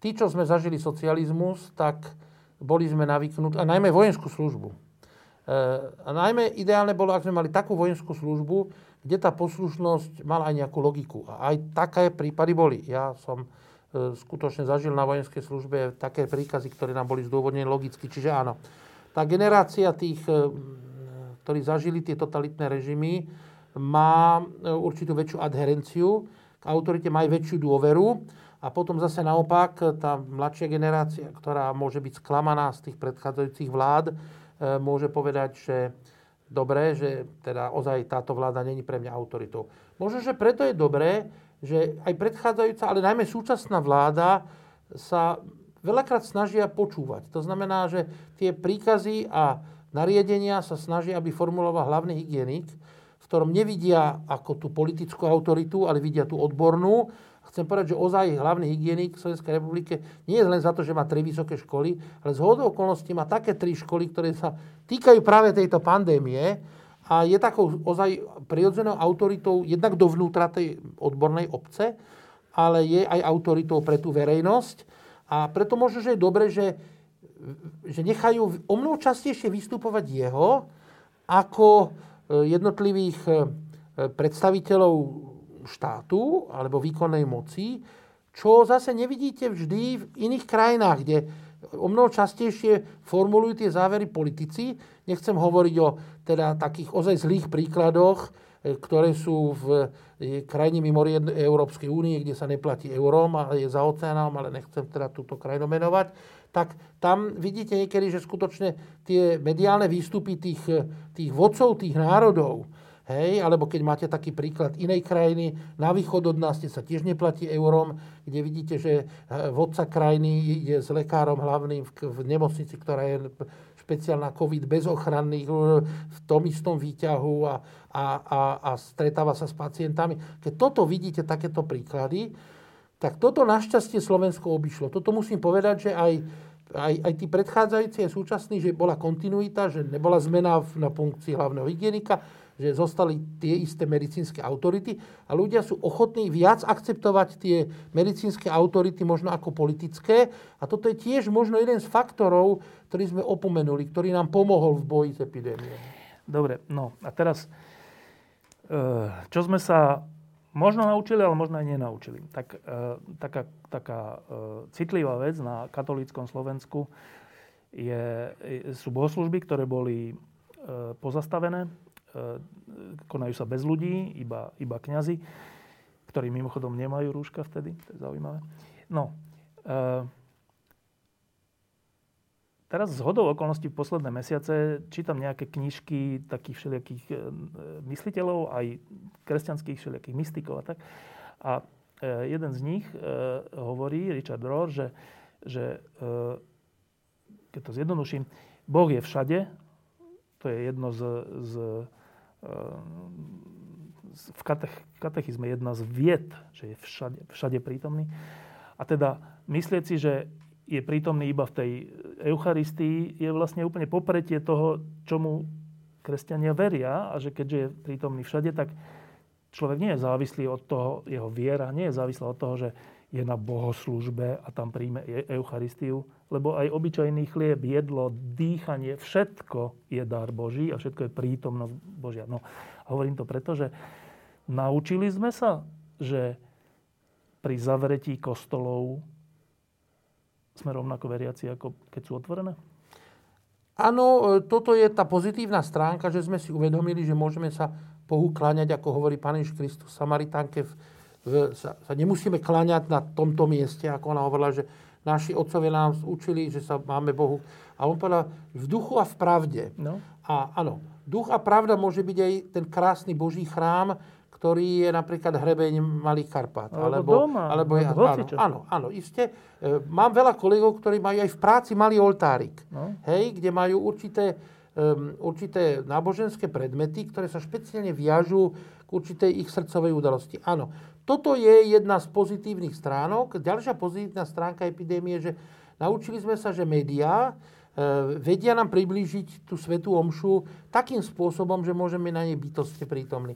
Naučili sme sa to, že církev sa adaptovala a vypustila niektoré v úvodzovkách infekčné procesy. E, a, a e, posledné, čo chcem povedať, ja sám som autor jednej kapitoly jednej učebnice zahraničnej, ktorá sa volá, že Religion and Infectious Diseases. No. Ja som na tých, v tejto kapitole podrobne teda sa venoval podielu náboženstva a infekcií a chcem povedať, že náboženstvo je protektívne, není rizikové, je protektívne a aj to zavážilo, že pri tom e, delockingu, že, že nevidíme ozaj v tom problém. Pozrite sa, poviem len dva príklady z tejto mojej kapitoly, aby som nezdržoval, ale sú veľmi zaujímavé. Pretože niekedy sa budú týkať aj mnohých slovenských dievčat, keď sa vydajú za moslima. Áno, možno, že tu kolegyňa plánuje sobáš s našimi moslimskými spolubratmi. Bude musieť ísť raz za život do Meky.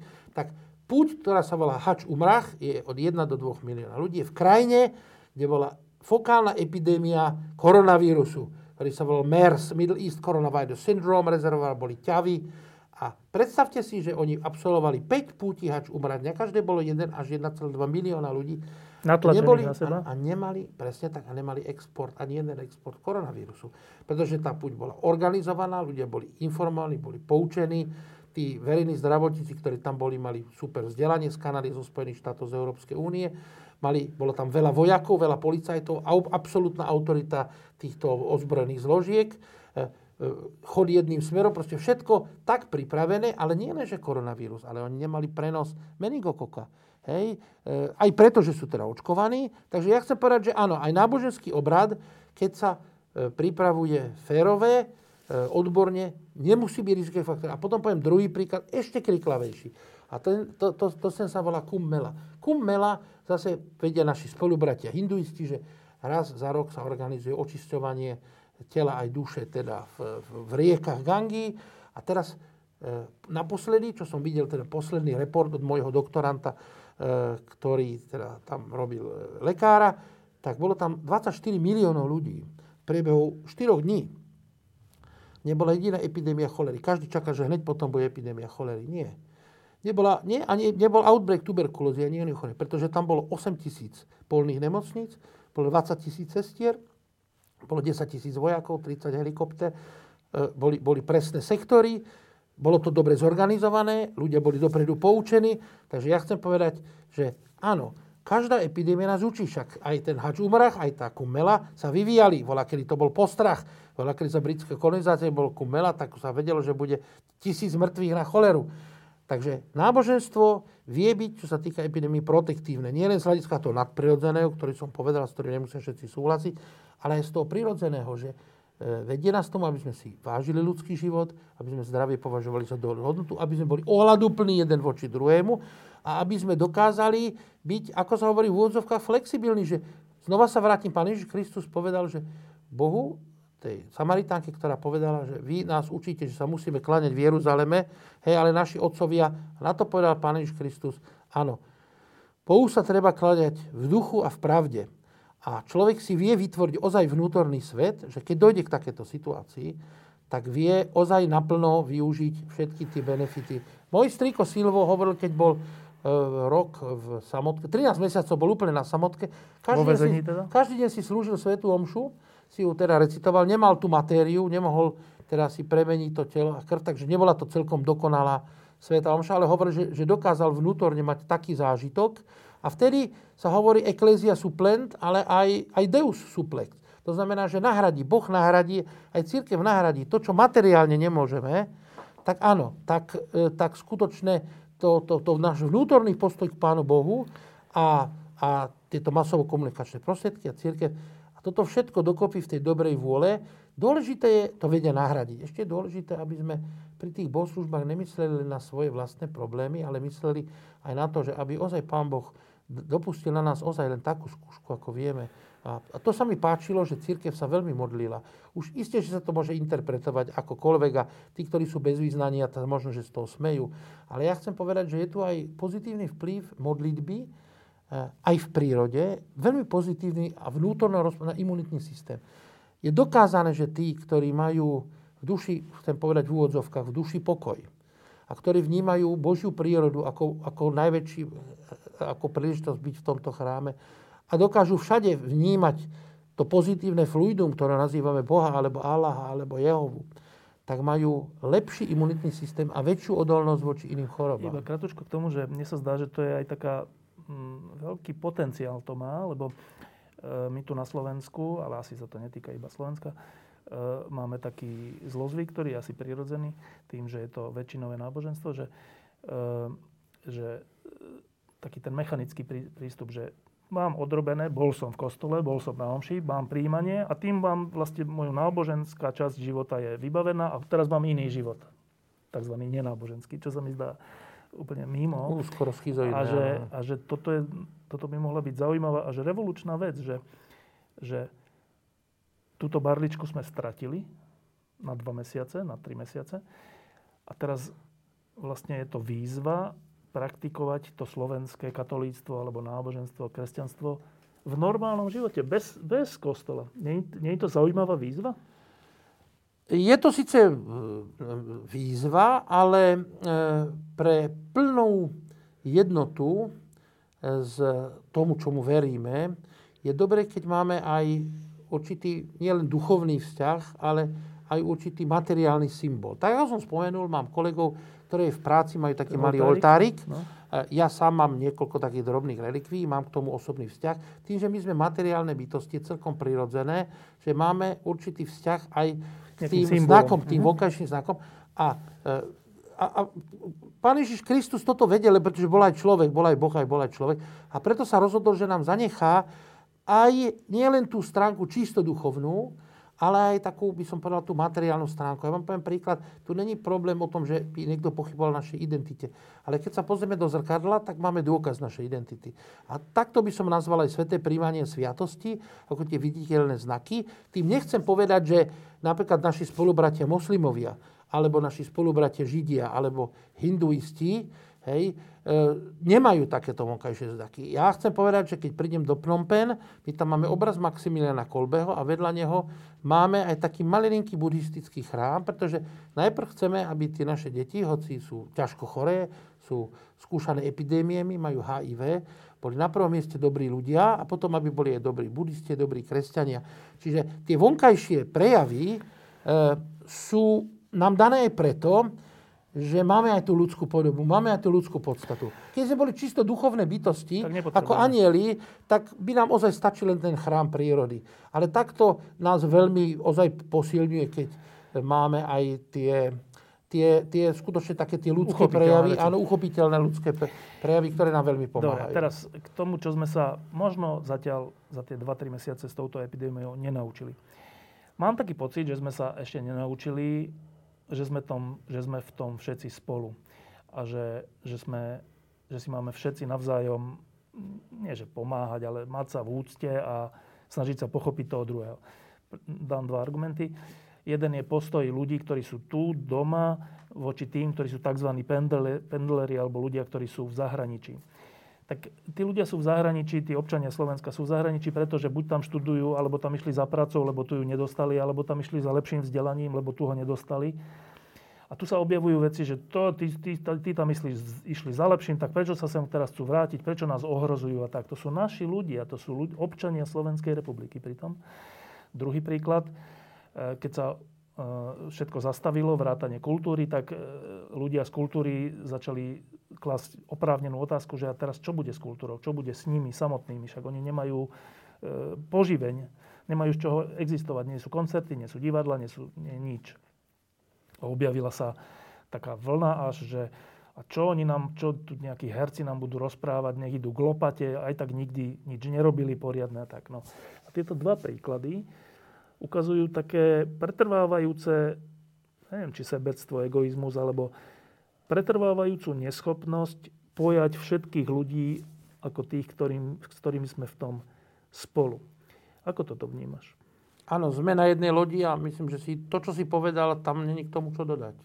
Že, ale kde sa to v nás berie? E, bohužiaľ, každá skúška, aj epidémia je skúška, aj zemetrasenie bude skúška, aj záplava bude skúška, Vyplaví u človeka aj tú solidaritu, tie pozitívne stránky a samozrejme vyplaví u neho aj ten pocit ohrozenia. To znamená, ak my máme pocit, že tá importovaná, tá choroba je importovaná z zahraničia, čo je pravda, to je fakt, to je vedecký fakt. A niekedy sa pretransformuje, že ho personifikujeme. A to, tak ako si povedal, to, tam není čo dodať proste.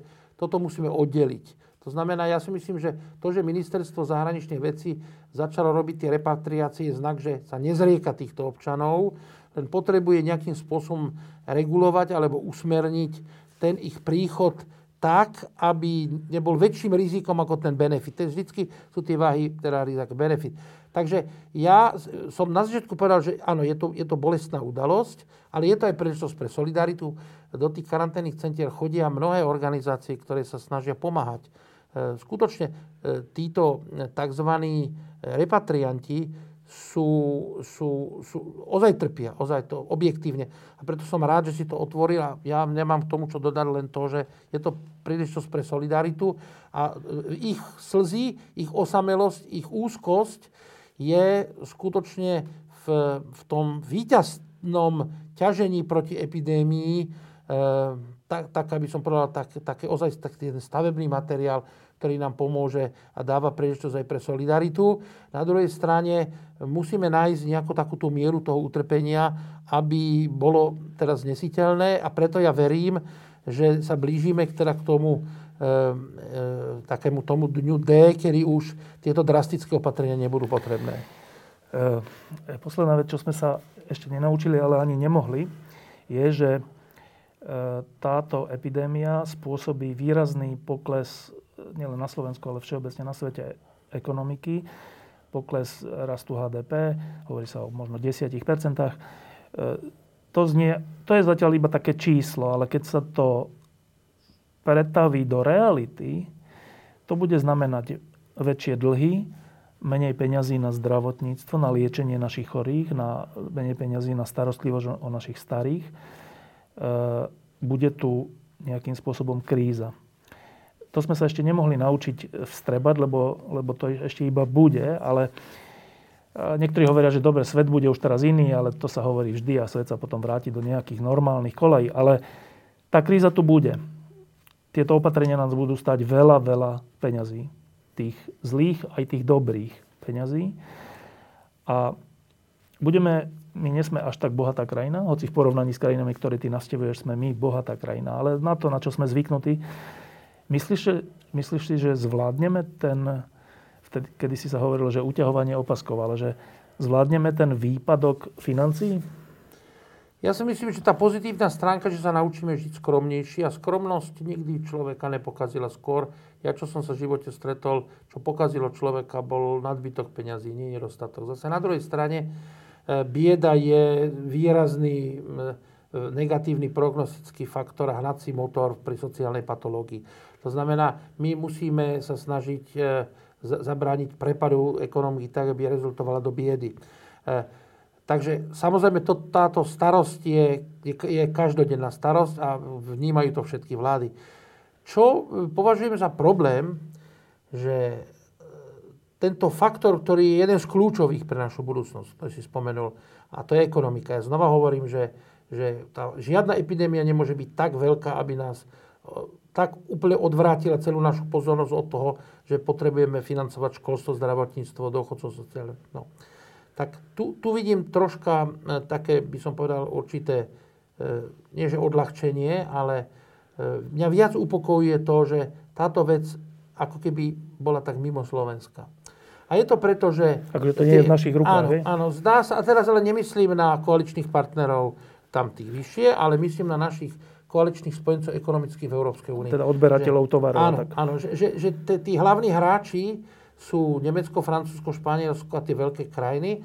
A ja si preto myslím, že ja keď sa vždy napríklad modlím, tak ja sa modlím preto aj za to, aby epidémia ustúpila v týchto krajinách. Pretože toto je jedno z východí z tej ekonomickej Keď sa bude, a takisto sa modlím, som sa veľmi modlil za Čínu, ktorá bola, vyzeralo to tak, že tá epidémia vôbec do Európy nepríde. A preto som sa modlil za Čínu, že sme, na, sme, sme, sme deti jedného nebeského Otca, ktorý stvoril túto zem pre všetkých.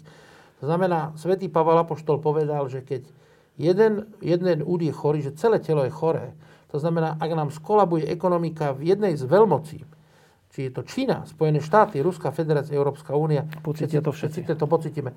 To znamená, ja e, to veľmi vítam, že si urobil takýto ozaj, takúto výzvu, aby sme sa nemodlili len za našu Bratislavu, alebo len za náš útulok pre bezdomovcov, ale aby sme všemohúcimu predkladali E, prozby za všetko toto, čo nám zveril. On nám zveril zem slovami, že e, e, aby sme túto zem si podmanili na, pre dobro, aby sme ju nezničili, neovládali, ale, lebo podmanici je slovo láskavé. Obyčajne sa hovorí o slovo podmanení, keď si podmaníte nejakú krásnu princeznu, napríklad pani manželku. Podmanili, ale zase áno, môže byť aj podmanenie áno, takéto negatívne. To, no, dobre. A, a, a to, je, to je ovládnutie. To negatívne je ovládnutie. Takže ten, tá výzva Všemovca nebola, že ovládnite a zničte. Hej? A to isté o ekonomike. To znamená, e, my všetci cítime, že čím skorej skončí epidémia, aj v Spojených štátoch, aj v Ruskej federácii, aj v Číne, aj v Európskej únii, tak Slovensko sa bude mať dobre. A preto je to preto, že cítime, že sme na jednej lodi, to je pre tých, čo sú bez vyznania, alebo to, že sme deti jedného nášho Otca, ktorý je na nebesiach, bez ohľadu, či ho nazývame Boh, Allah, Jehova, alebo, nejakým, nejak, ale, ale, ale, alebo, alebo vysoko organizovanou, krásnou teda Božou prírodou. E, ale preto sa to pýtam, lebo ty si e, zdravotník a e, dlhé roky bolo slovenské zdravotníctvo jednak zanedbávané, jednak tunelované a, a ničené. A keď prišla nová vláda, tak e, prišla s tým, že do zdravotníctva aj do školstva treba dať viac peňazí. Ale teraz po dvoch, troch mesiacoch postupne zistíme, že my tých viac peňazí mať nebudeme. Ale bez toho, aby lekári a, a učitelia, a profesori a, a, a ďalší mali dôstojné platy a bez toho, aby zdravotníctve a školstve bola, bola, bola dobrá technika a, a dôstojné prostredie, tak to sa bez peňazí nedá urobiť. A preto sa to pýtam, že čo, čo sa to vlastne stalo, že dve najdôležitejšie veci, školstvo a zdravotníctvo, okrem spravodlivosti, sme chceli dofinancovať a nebudeme môcť. Áno, tak e, možno, že budeme môcť. E, uvidíme, akú prioritu si nastaví tá vláda pri všetkých tých katastrofických scenároch. Sa môže stať, že nebudú tak veľmi katastrofické, že tá ekonomika sa na, tak naštartuje, ako teda neočakávame. Aj toto je možné. E, aj tým, že sa naučíme žiť teda skromnejšie, aj tým, že e, nie všetky časti Zemegule pri tej globalizácii sú ťažko postihnuté. Máme krajiny, ktoré nemajú veľký problém. A zase je prav, že keď určité časti hospodárstva, napríklad u nás automobilový priemysel, je, je, je postihnutý, pretože nemá odberateľov, tak farmaceutický priemysel alebo možno odevný priemysel. Naopak. E, áno, a keď príde vakcína, tak niektoré, niektoré tie, tie, tie farmaceutické čin, veľ, veľké koncerny a iné činnosti, ktoré na to nadvezujú, biochemické, hej, e, naopak teda môžu mať z toho benefit, čo je, čo je normálne, čo je teda prirodzené. Tak ja stále si myslím, že tá rovnováha akože príde, e, prí, príde rýchlejšie, ako sa zdá. E, Dokonca si myslím, že nás zblíži, zblíži aj takých tých veľkých nepriateľov na ekonomickom trhu. A ja si myslím, že, že Čína a, a, a Rusko a Európska únia začnú, a možno aj Spojené štáty, začnú tak užšie spolupracovať, že si tak uvedomia, že sme na seba možno viacej odkázaní. Aj toto je možné. Takže áno, sú tu rizika, ale môže to mať aj benefit. A ešte poviem k tej, tomu začiatku tej otázky, áno. Školstvo, zdravotníctvo boli dlhodobo e, podfinancované, boli považované často za služby. Možno, že benefit epidémie, že ľudia si budú viacej vážiť zdravotníctvo, lebo zistia, že, že je, áno, áno, aj vedú. A na druhej strane, ale chcem povedať, že ja osobne cítim, že okrem financií potrebuje školstvo a zdravotníctvo ešte jeden faktor, ktorý možno, že niekedy na niektorých pracoviskách dokonca pocitím ako kľúčový a to je obnova dobrých medziludských vzťahov.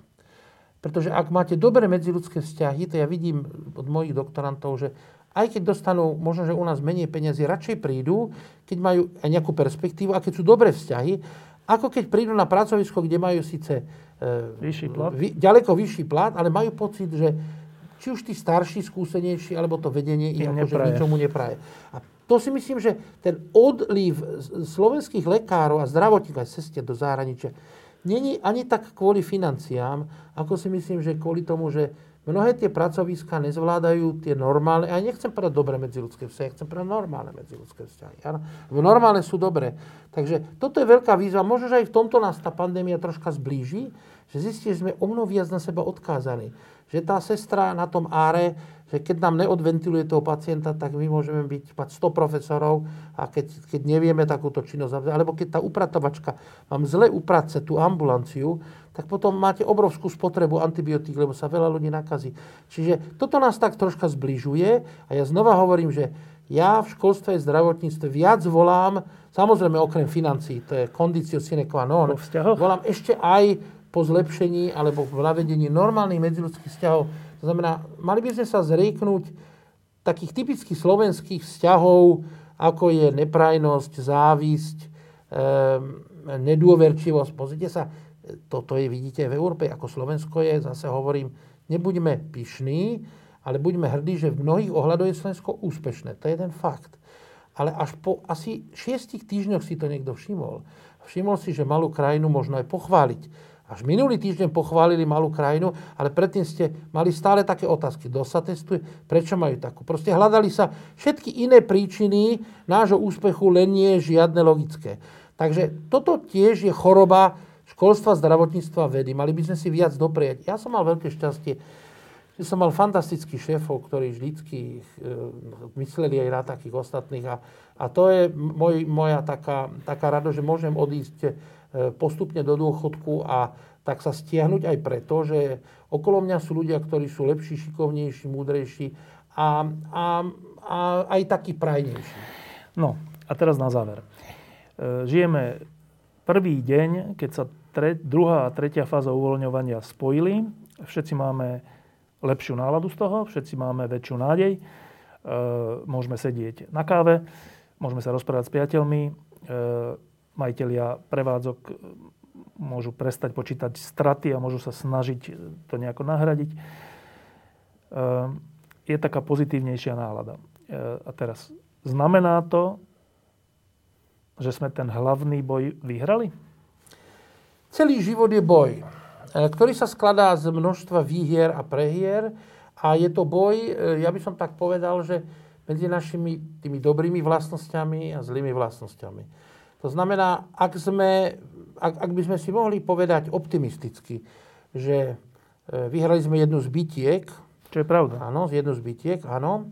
Tak e, ďakujme, tešme sa, ďakujme, že áno, je takáto situácia, nie je taká ako v niektorých krajinách, kde proste...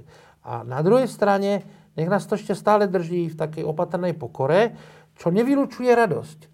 Láska a radosť nevylučujú pokoru a opatrnosť. Tak ako povedal pán kardinál Korec, nemusíme hovoriť A versus B. Čiže buď sa radujme, alebo teda ešte čakajme a sledujme tie čísla a trasme sa. Nie, nie, nie. Môžeme aj A plus B plus C plus D. To znamená, ďakujme všemohúcemu, ďakujme aj všetkým tým, ktorí sa za to pričnili, tým neviditeľným hrdinom, e, často aj tým policajtom, ktorí nadávajú každý deň na hranici a tým vojakom, ale aj romským komunitám, ktorí sa snažia byť disciplinované, lekárom, zdravotníkom, aj, aj vedúcim, aj rektorom, že zavreli internáty, aj tým vládam, že boli schopné prijať tieto. Ďakujme na jednej strane. Ďakujme, tešme sa z tejto radosti. Áno, je, je ozaj čas e, ísť, skutočne sadnúť si s priateľmi za takých tých úplne normálnych podmienok a povedať si. E, takže tá radosť, nádej, radosť vôbec nie sú v kontradikcii s opatrnosťou a s pokorou. Dobre, čo je, úplne krátko, čo je teraz najväčšie riziko? Ja myslím, že riziko je druhá vlna, to znamená e, príliš e, veľký optimizmus a príliš veľká pícha môže e, nás zase vrátiť takým výchovným spôsobom o nejaký taký týždeň, dva naspäť. Nikto z nás to nechce, tak ja znova zopakujem tú moju predchádzajúcu vetu, že radosť optimizmus e, nech, nepreví, nech, nech, nech by som povedal, nepresiahne alebo neprevýši takú tú opatrnosť, skromnosť a pokoru. Riziko druhej vlny, ako si ju máme predstaviť? E, všetky druhé vlny, ako som spomenul, sú importované zvonka, to znamená, sledujme, čo sa deje okolo nás, otvárajme sa vtedy, keď tá situácia okolo nás bude podobná, alebo lepšia dokonca. E, e, pripravme sa na to, že budeme možno že viac poznávať toto krásne Slovensko, ktoré nám Všemohúci zveril a že potom sa samozrejme rozlietame už opäť po celej Zemi. Pripravme sa samozrejme na ďalšie epidémie. Naučme sa žiť s tým, že živelné pohromy, katastrofy, epidémie, zemetrasenia sú normálnou súčasťou nášho pozemského putovania, že sme tu všetci na návšteve, že toto není náš trvalý domov, že náš trvalý domov je e, vo, vo väčšnosti a využíme túto príležitosť na radosť, na vďačnosť, na úsmev e, a tešme sa z toho, že nám Pán Boh požehnal takúto, takúto, takúto pozitívnu atmosféru, E, znova hovorím, že e, radosť a optimizmus nie je v žiadnom prípade v kontradikcii s opatrnosťou a pokorou. Dobre, ešte teraz je začiatok maja a všetci už musia si plánovať, že čo budú robiť v lete, lebo, lebo to sa nedá zo dňa na deň vo väčšine prípadov. E, ja osobne mám napríklad rezervovaný na Havare jeden, jeden byt, kam hodím každý rok. To je v Chorvátsku, je to ostrov nie lietadlom, ale autom. No a teraz neviem. Um, tá pani domáca mi povedala, že keď sa to nebude delať, nevadí, ona to stornuje. Ale dobre. Leto a dovolenky, špeciálne Chorvátsko, čo je Slovenské more. Tak e, epidémia nás naučila aj to, že niekedy plánovať e, dlhodobo je riskantné. Mm. To, to je niečo, čo sme sa naučili. Samozrejme, berme to ako jeden fakt ja zásadne si nemyslím, že, že žiadna epidémia ako taká není absolútna kontraindikácia. Dokonca sú teraz miesta na Zemi, kde prakticky není žiadna choroba. Ja osobne vidím Balkán ako miesto, kde, ktoré bolo najmenej postihnuté Tá pani mi zhodol, si povedala, že na Havare není ani jeden prípad. Áno, e, ja, ja to, toto sledujem, lebo pretože máme misiu v Albánsku, ďalšiu misiu máme e, na ostrove Lesbos, e, a máme takisto projekty v Bosne a máme projekty v Srbsku. Áno.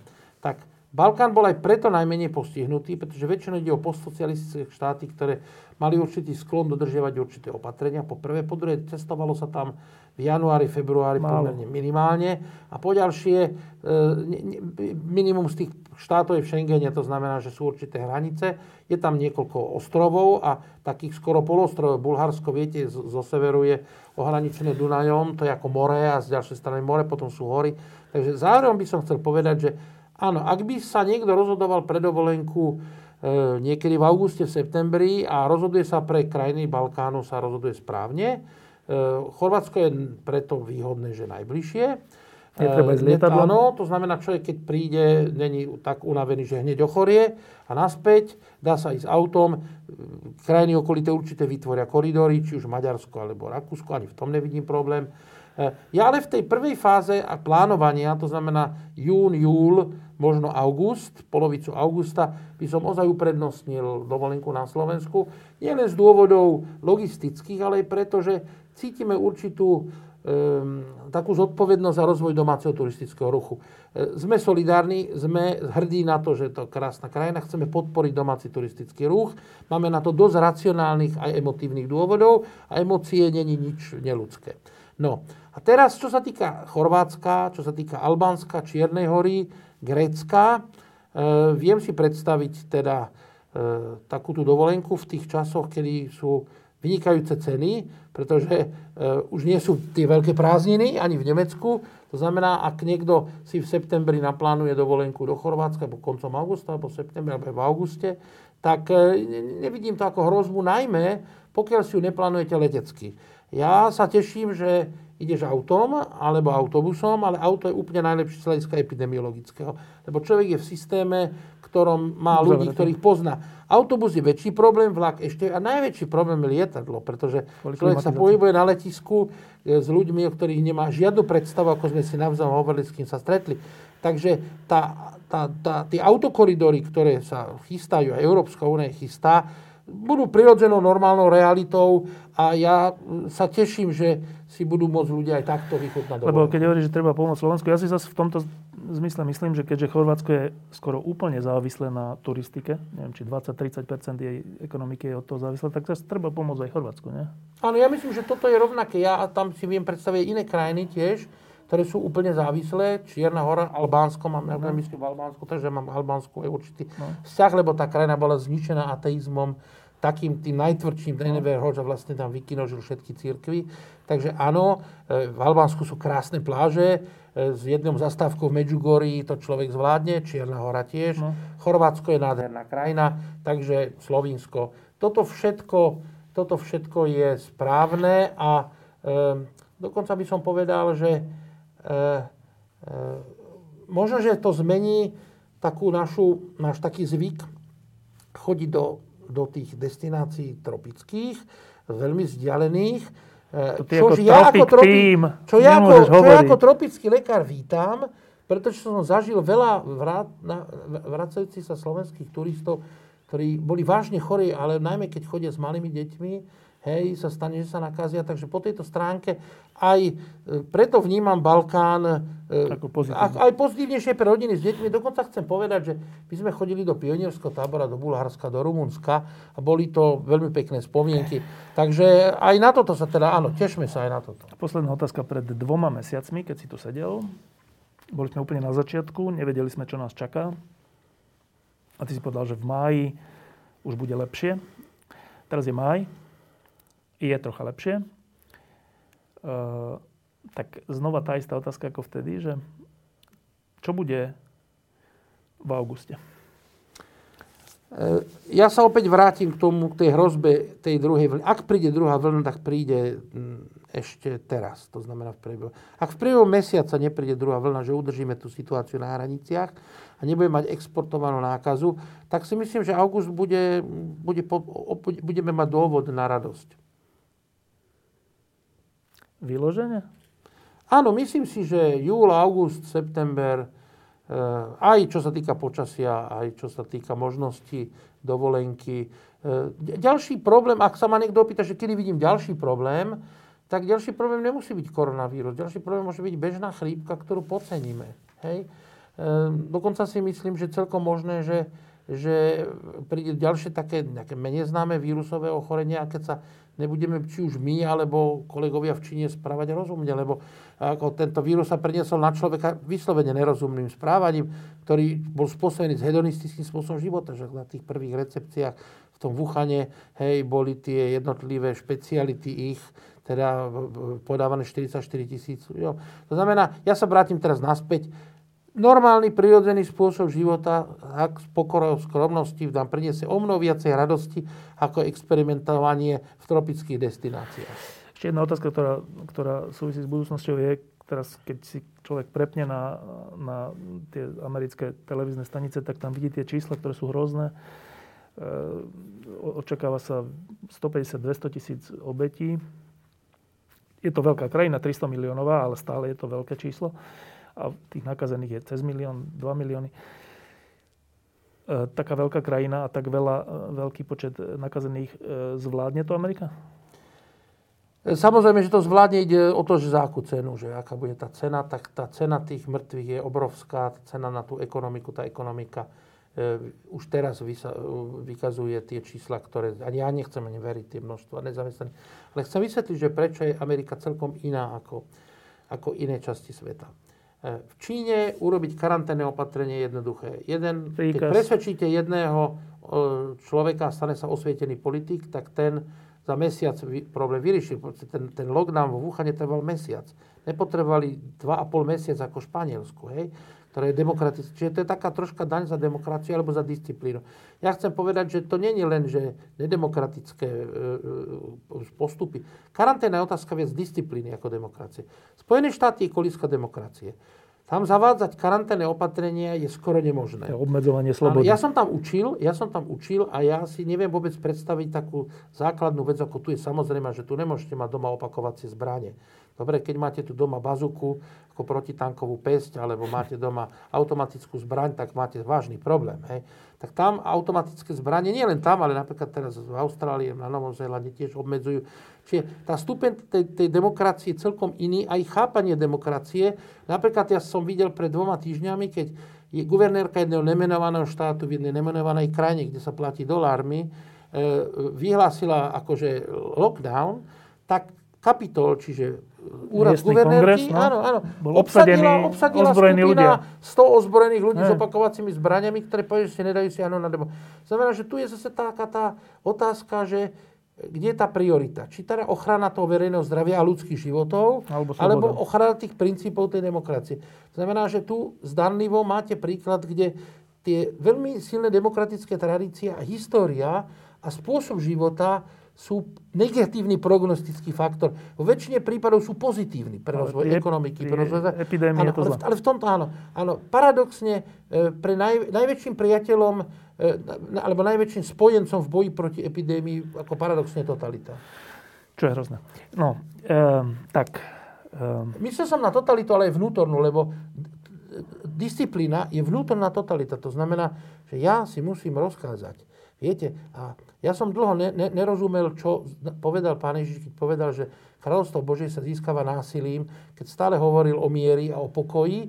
A teraz zrazu povedal, že násilie, a teraz som si uvedomil, že to je tá vnútorná totalita. To, to je to chcem, násilie. To áno, to je to násilie, ktoré každé ráno musíš aj ty, aj ja, že stávame o 5. a musíme byť o 6. v robote a potom musíme byť e, o, o 12. v ďalšej robote a potom ešte máme množstvo ďalších vecí, ktoré musíš zúradovať to je tá totalita, tá násilie, tieto násilie, ktorým sa... A teraz, dobre, nepovedzme, že kráľovstvo nebeské, povedzme kráľovstvo pozemské. Koľko ľudí preto, aby boli úspešní manažeri, podnikatelia, aby dobre zarobili, stávajú o 4. ráno. To znamená, to je vnútorná disciplína. A tá je spojenec boji proti epidémii. O vstávaní o 4. a o 5. ráno sa mne ani nesníva. Ale uh, úplne na záver. Uh, máš za posledné dva mesiace priestor okrem toho, že si stále na krízovom štábe a všelikde, kde teraz teda končíš, ale bolo to náročné obdobie, mal si priestor pre tvoju osobnú radosť? Toto je asi najťažšia otázka, ktorú by som najradšej niekedy si povedal za niekoľko rokov. Tak e, keď, je, keď ste v epidémii, to, je, to sa smyslelo 10 krát v živote, alebo v nejakej živelnej katastrofe, zemetrasenie, e, výhoda je, že nemáte času myslieť na takéto otázky. To je veľká výhoda. Človek vtedy myslí na prácu a na to, aby zachránil čo najviac životov. Zase nebezpečenstvo takéhoto, že človek má mesianský blúd. Že má pocit, keď je úspešný, že niekomu pomôžete alebo niekoho vyliečite, že ste mesiaš. A tento mesianský blúd je veľmi nebezpečný. To znamená, áno, e, človek si musí urobiť, ako sa hovorí, lockdown. To znamená prestávku, zavrieť sa, tak ako zavreli Wuhan, každý z nás sa musíme zavrieť aspoň raz do týždňa na opustený ostrov. Zatiaľ sa mi to darilo, vďaka tomu som teda ešte teraz takto tu. To každému radím aj z tých, čo sme unavení, vyhorení, zdravotníci, policajti, vojaci, politici, urobme si každý týždeň jeden pustý ostrov. Pustý ostrov znamená, že nájdeme si miesto, kde sa cítime šťastní, radí, na čo sa tešíme. Môže to byť príroda, ale môže to byť aj pohár piva so svojím priateľom, alebo pohár vína so svojou manželkou, alebo prechádzka so, s, s, našimi rodičmi. To, pustý ostrov znamená miesto, kde môžeme načerpať síl, kde môžeme relaxovať a kde načerpáme aj troška energie. Vďaka tomuto systému toho pustého ostrova si myslím, že ešte troška vládzem, ale veľmi sa teším aj preto na dôchodok, lebo som okolo mňa našiel spustu ľudí, ktorí sú šikovnejší a schopnejší. V krízovom štábe som spoznal skutočne vynikajúcich ľudí, Petra Škodného, e, kolegu Vysolajského, e, e, Petra Poláka, Roberta Mistríka pribudla k nám, Andrea Kalavská a ďalší. A to je pre mňa signál, že keď odídem, to nikto nezbadá. To je úplne najlepšie, keď zistíte, že nie ste potrební, že nie ste nenahraditeľní a že ten krízový štáb nebude treba rušiť, že tak sám sa tak rozíde a zostaneme takí dobrí priatelia a stretneme sa pri ďalšej epidémii alebo pri dlhej vlne, alebo len sa stretneme priateľsky, takto spolu, niekde spolu na káve. Dobrá, tak toto je taký sen, toto je taký skutočne sen, že človek celkom prirodzene túži aj e, okrem teda toho fenoménu pustého ostrova načerpať E, tie, tie, tie sily, celkom prirodzene tak túži e, odísť do ústrania, aby urobil priestor e, tým, ktorí sú lepšie, šikovnejšie. Máš dobrú vlastnosť, že s ľuďmi, ktorými máš aj rozličné názory alebo aj niekedy konflikty, tak ich potom chváliš. To je úplne že zaujímavé. Málo je takých ľudí. Vlado Kršmery, ďakujem, že si prišiel. A teraz ešte jedna taká otázočka. To myslíš vážne s tým dôchodkom? Ja si myslím, že to je celkom prirodzené, že človek sa teší na dôchodok. Ale ty nebudeš nikdy na dôchodku. Nie, nie, nie, nie akože bu, bu, to je najmenej, ako isté, že je možné, sa ho nedožijem, samozrejme. Nemyslím tak, ale nebudeš je, robiť nič. Ale e, e, človek, ktorý možno, že veľa pracuje, tak túži po tom, čo nemá. Napríklad, ak, ak, ak niekto celý život e, vidí, že jeho sused má krásne auto, no tak túži po krásnom aute. Tak ja ozaj túžim po tom, čo nemám. A to je, že ísť do prírody a tak len sedieť 2-3 hodiny, alebo, alebo sa pomodliť ruženic a chytať pri tom struhy, alebo, alebo len tak e, ísť sa pozrieť na svojich žiakov, bez toho, aby som musel byť o, o, o 6 hodine ráno niekde a presne tak byť zodpovedný. A najmä úplne, úplne najlepší signál na odchod do dôchodku, že mám pocit, že som sa obklopil ľuďmi, ktorí sú ktorí sú nielen že šikovnejší, ale ktorí sú aj dobrí ľudia, ktorí sú féroví ľudia. Čiže zanechávam tú misiu, tú, tú, tú, tú, tú, tú tropické zdravotníctvo.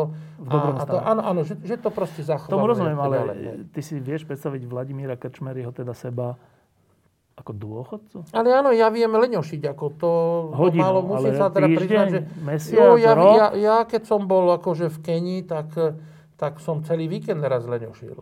Hej? Takže... Raz celý víkend, ale dôchodca je, že celý život. Áno, ale ten život dôchodcov už právna našťastie už nebýva zase tak dramaticky dlhý, aby sme sa potom unudili. A, počkaj, ale teraz, pre, preto sa to pýtam, že čo ty pod tým myslíš, keď budeš že na dôchodku? Tak dôchodok je, že človek robí len to, čo chce a nie to, čo musí. A to, to je, jeden z, to je čo v tvojom prípade? No to je v tom prípade, že pokiaľ budem chceť e, ďalej školiť našich doktorov a oni budú chcieť, No tak to obidvaja budeme chcieť, ale nebudeme to musieť. Budeš chodiť po svete? E, to je už asi posledné, po čom túžim. Ja Nemyslím už... cestovať, ale a pracovne. Myslím, že nie. Myslím, že nie. Myslím si, že ak, ak, ak by som možno, že chcel načerpať ešte nejaké síly, tak vtedy je to dobré z hľadiska psychohygieny ísť na nejaký čas, čo je na ostrov Lesbos, alebo do, do, do, do Libanonu, do nejakého z tých utečeckých táborov, alebo do Albánska. Z hľadiska psychohygieny je to dobré ale e, že by som ako tam chcel začať nejaký, nejakú novú prácu. prácu alebo nejakú novú kariéru, to teda v žiadnom prípade mal som niekoľko ponúk ísť hostovať ako profesor do zahraničia a preto som ich odmietol, lebo si myslím, že ako stačilo. Človek musí aj vedieť, že kedy dosť. Budem ťa kontrolovať, či oddychuješ. Dobre, to je dôležité. To je dôležité. Človek potrebuje v tejto veci kontrolu, aby neupadol do workoholizmu a do mesianského obrodu. Ďakujem pekne. Ja ďakujem. Diskusie pod lampou existujú iba vďaka vašej podpore. Ak považujete program pod lampou za zmysluplný, pomôže nám už 1 euro za diskusiu. Vopred vám veľmi ďakujem.